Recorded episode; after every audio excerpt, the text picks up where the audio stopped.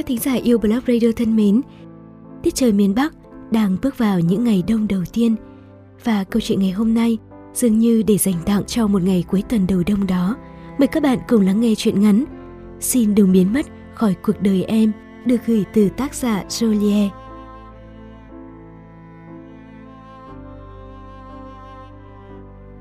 Mùa đông đến lúc nào không biết.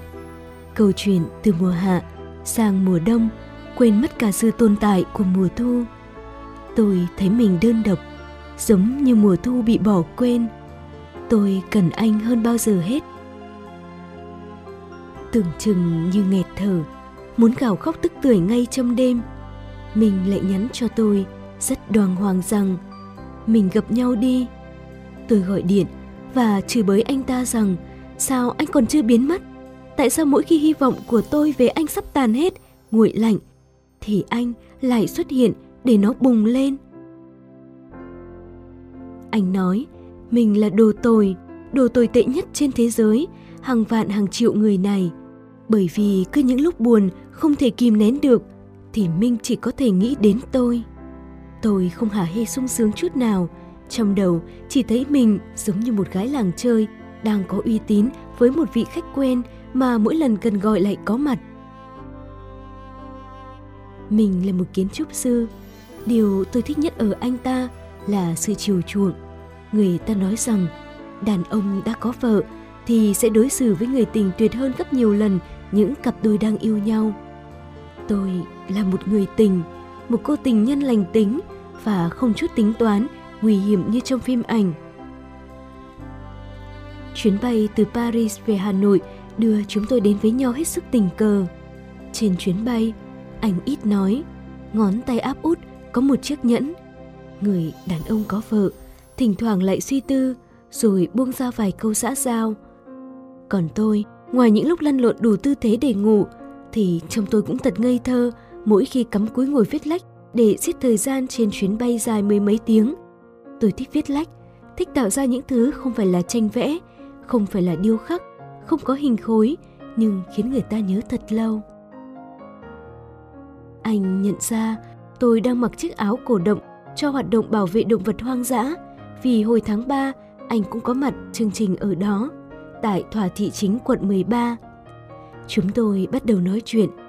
Có lẽ phong thái trông rất tử tế, đáng tin cậy này khiến tôi nhiệt tình hơn. Tôi kể cho anh rất nhiều chuyện trên chuyến bay giống như hai người bạn thân thiết. Nào là chuyện cô bạn người Scotland luôn không thích tôi, nào là tung tin đồn nhảm, là tôi mặc một chiếc quần trong vòng một tuần không chịu thay, nào là chuyện tôi làm đề tài nghiên cứu khoa học rất tệ, sự liên quan giữa số lượng tàn nhang và trí thông minh của người châu Âu, nhưng được đánh giá là sáng tạo. Nào là chuyện con trai ông chủ tiệm ăn người Việt lén nút mời tôi ăn miễn phí mỗi cuối tuần để đổi lấy những bài viết tưởng chừng chẳng ra gì của tôi, lầm tưởng anh ta thích tôi dù đã có vợ. Mình nghe những chuyện ấy, anh chỉ cười. Anh ấy hơn tôi những 8 tuổi.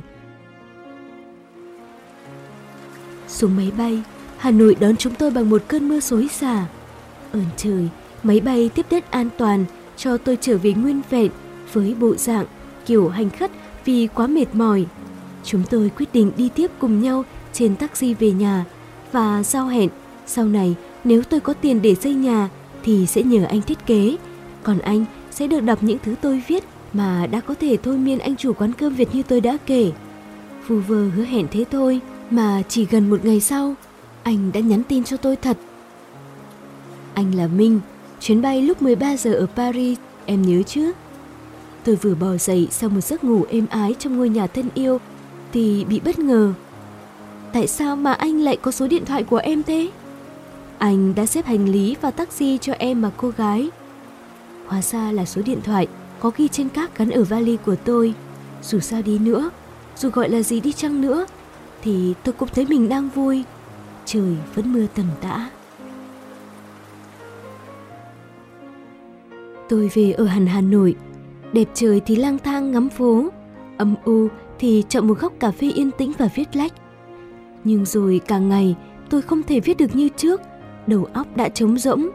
Tôi đã không yêu một thời gian dài, đau khổ đã lịm tắt dần. Tất cả những cảm xúc dường như chai sạn, và chẳng có gì để kích thích cho tôi viết được. Và rồi Minh hẹn gặp tôi vào buổi tối cuối tuần. Đó là lần đầu tiên, nhưng chúng tôi đã kể cho nhau những chuyện rất vui, rồi những chuyện rất buồn. Mình đã đính hôn cách đây 2 năm, rồi được cử đi Pháp. 8 tháng trước, anh biết rằng vị hôn thê của mình đã không thể chờ đợi. Cô ấy đã có bầu được 4 tháng. Anh đã đau khổ đến tận bây giờ. Vậy mà ngay lúc này, ngồi đối diện tôi, trên tay anh vẫn còn chiếc nhẫn ấy. Tôi biết anh còn yêu cô ấy đến nhường nào. Tôi không biết phải khuyên anh những gì, bởi thật sự chính bản thân tôi thấy người con gái của anh cũng thật đáng thương. Anh im lặng, chăm chú nhìn theo chiều xoáy trong ly cà phê màu đen. Trước mặt tôi có phải một người đàn ông thất bại? Sao tôi lại có chút gì đau lòng thế này? Anh thật sự đã tồn tại trong cuộc đời tôi rồi. Suốt quãng đường về nhà, trong đầu tôi lấp đầy hình ảnh của Minh như đã cóp nhặt từ nhiều năm trước. Tôi thức dậy, nhìn một buổi sáng trong veo mà vẫn cứ nghĩ rằng mình đang ở một góc nhỏ nào đó ở Paris. Trời đã không còn mưa nữa. Mở cửa sổ ra, chỉ thấy một ban công đầy bụi và đồ cũ của ngôi nhà đối diện, thay vì những giỏ hoa màu hồng của một cụ già cùng với những chiếc bình tưới nhỏ xinh đủ màu sắc. Tôi thấy mình tỉnh táo, thoáng nghĩ đến chuyện hôm qua và thở dài. Mình không thể kết thúc, việc hôn thú bây giờ chỉ là hình thức không quan trọng nữa. Tôi hiểu cảm giác của một người bị bỏ lại, chỉ biết đứng nhìn mà chẳng làm được gì. Hóa ra, đàn ông cũng có lúc yếu đuối. Những ngày sau đó, tôi vẫn thường nằm im trong phòng và lắng nghe anh nói hàng giờ qua điện thoại. Lúc nào cũng là chủ đề về chuyện đó. Tôi chưa từng nghĩ rằng mình có thể theo đuổi câu chuyện của người khác lâu như thế. Câu chuyện mà tôi không là nhân vật gì ở trong đó cả. Mùa đông đến từ lúc nào không biết. Câu chuyện từ mùa hạ sang mùa đông mà bỏ quên mất cả sự tồn tại của mùa thu. Tôi thấy mình đơn độc, giống như mùa thu bị bỏ quên. Tôi thấy mình cần Minh hơn bao giờ hết. Đã đến lúc tôi tự thú nhận với chính mình điều đó. Mình, ngón tay áp út vẫn cứ đeo nhẫn. Mỗi cuối tuần gặp tôi một lần, lang thang hết khắp các con phố của Hà Nội. Chưa bao giờ tôi nói rằng mình gặp nhau đi. Trong khi tôi nhớ anh ấy đến phát điên. Chưa bao giờ tôi thể hiện sự quan tâm thái quá với anh ấy, trong khi tôi muốn nắm bắt đến cả hơi thở của anh. Tôi chờ đợi tin nhắn, cuộc hẹn và để anh sắp xếp tất cả. Bởi vì với tôi, dù sao anh cũng là một người đàn ông có vợ. Anh còn là một người vương vấn mà chẳng thể rời bỏ. Phố đêm Hà Nội thật đẹp. Chỉ cần ngồi sau lưng anh, ngắm nhìn mọi người, hàng quán tấp nập, tôi cũng đã cảm thấy hạnh phúc lắm rồi. Anh thường khen tôi có mùi dầu gội rất con gái, thích vuốt tóc tôi nhẹ nhẹ và khẽ khàng đặt nhẹ chiếc mũ bảo hiểm không có kính lên đầu tôi rồi cười hiền, tự nhủ rằng như thế là an toàn rồi đấy. Một người đàn ông có vợ chu đáo, với tôi như thế là đủ. Hạnh phúc nhỏ nhoi, góp nhặt từ những thứ không phải của mình. Mùa đông đã thực sự vào giai đoạn khắc nghiệt nhất. Trời âm u và gió cứ giật từng cơn.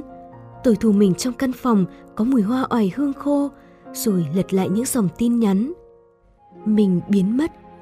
Anh quyết định dừng liên lạc với tôi và tất nhiên không còn những cuộc hẹn hàng tuần. Tôi đã lấy hết can đảm chủ động, nhắn tin, gọi điện mỗi ngày, nhưng không có phản hồi. Mình không muốn tôi dành quãng đời đẹp đẽ nhất của mình với một người trong tình trạng hôn nhân không rõ ràng như anh. Cũng không muốn cô gái còn quá trẻ như tôi phải hy sinh nhiều như thế. Tất cả rồi sẽ nguôi ngoai và em sẽ hạnh phúc. Anh đã nói với tôi như thế. Vậy là tôi thất tình, tôi cũng đã bị bỏ lại. Tôi khóc to hơn cả lúc trời mưa ở sân bay ngày ấy. Những ngày sau đó, tôi cũng khóc rất nhiều. Có những lúc khóc nức lên giống như một đứa trẻ con bị bắt nạt. Sống qua một nửa sau của một mùa đông thật không dễ dàng gì. Tôi phải tự độc ác, ép mình nghĩ rằng mình đã chết và chẳng bao giờ xuất hiện nữa đâu. Vậy mà cũng có những lúc lững thững đi bộ qua những nơi đã từng khoác tay anh đi dạo, tôi lại than thở rằng Sao cái thành phố nhỏ là thế mà chưa một lần tôi tình cờ gặp anh trên đường?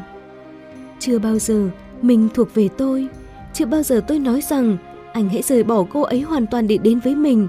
Việc rời bỏ ấy khiến anh đau lòng thì tôi cũng buồn chẳng kém. Tôi chấp nhận hết, chấp nhận, chỉ mãi bên nhau, kiểu như thế này thôi cũng được. Tôi không cần anh tháo nhẫn cưới, tôi sẽ đợi, đợi đến ngày anh sẵn sàng trao lại cho tôi chiếc nhẫn của vị hôn thê gửi lại mà anh vẫn cứ giữ. Nghĩa là anh trao cho tôi hết tất cả phần yêu thương trước đây mà anh đã dành cho cô ấy. Điều đó không hề điên rồ. Thế rồi, mọi thứ cũng ngoai ngoai thật. Anh đã nói đúng, những ngày tháng tôi nhớ anh phát điên cũng phải ngắn dần. Tôi lao vào công việc, cả những ý định yêu một người khác để quên dễ dàng hơn. Nhưng dù tôi chẳng làm được, tôi vẫn chọn cô đơn để một vài góc cho riêng mình nhớ về anh, sống như một người cũ. Chẳng ai biết tôi đã yêu và đau khổ như thế nào.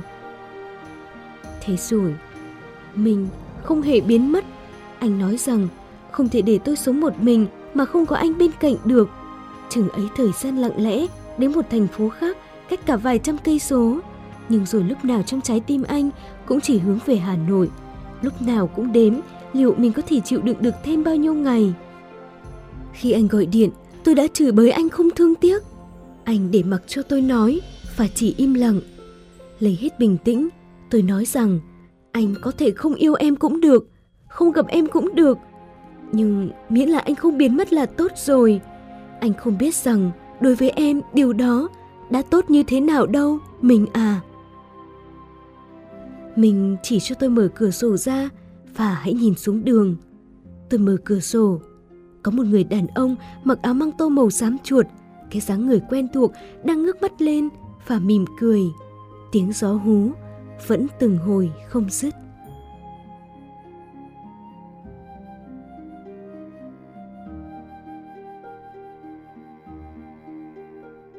Các thính giả yêu Blog Radio thân mến, chúng ta vừa dành thời gian lắng nghe chuyện ngắn với tựa đề Xin đừng biến mất khỏi cuộc đời em được gửi từ tác giả Joliet. Cảm ơn bạn đã gửi sáng tác của mình đến với chương trình Blog Radio và chia sẻ với tất cả các thính giả của chương trình. Và các bạn thân mến, hai nhân vật trong câu chuyện của chúng ta vừa nghe. Hai người đã từng chịu tổn thương trong tình yêu, hai người đã từng bị tình yêu bỏ lại và rồi tình cờ họ gặp nhau. Theo những câu chuyện, theo những tháng ngày, họ đã nhận ra rằng mình không thể mất nhau trong cuộc đời này. Không cần nói yêu, chỉ cần đừng biến mất khỏi cuộc đời của nhau. Như vậy đã đủ được gọi là yêu chưa? Các thính giả yêu Blog Radio thân mến, có những người đã từng đi qua cuộc đời ta, ta vẫn nghĩ nếu thiếu họ thì ta sẽ không thể sống được. Nhưng thực tế là họ đã đi và ta là người ở lại. Ta vẫn nghĩ sau họ, ta không thể yêu thêm một người nào nữa. Nhưng thực tế là có thể. Chỉ có điều khi nào người ấy mới tới và ta có mở lòng để đón nhận họ hay không mà thôi. Nó cũng giống như câu chuyện chúng ta vừa nghe. Đừng sợ tổn thương mà khép chặt lòng mình, hãy cứ sống hết mình rồi yêu thương sẽ đến. Hãy mở lòng và yêu đi, ai rồi cũng cần có một biến đỗ cho riêng mình. Nếu yêu thích Blog Radio, các bạn đừng quên nhấn nút like, share và để lại bình luận cảm nhận của mình nhé. Mời bạn gửi những tâm sự sáng tác của mình đến chương trình bằng cách truy cập vào website blogradio.vn, đăng nhập và gửi bài hoặc gửi tới địa chỉ email blogradio.vnnplus.vn. Các chương trình của Blog Radio được phát tại website blogradio.vn và kênh youtube.com gạch chéo yêu Blog Radio. Đừng quên ấn đăng ký và nhận thông báo để không bỏ lỡ những chương trình mới nhất nhé. Ngoài ra, các bạn cũng có thể tương tác với nhóm sản xuất bằng cách truy cập vào fanpage facebook.com yêu blog radio hoặc facebook.com yêu blog Việt. Blog Radio phát thanh xúc cảm của bạn.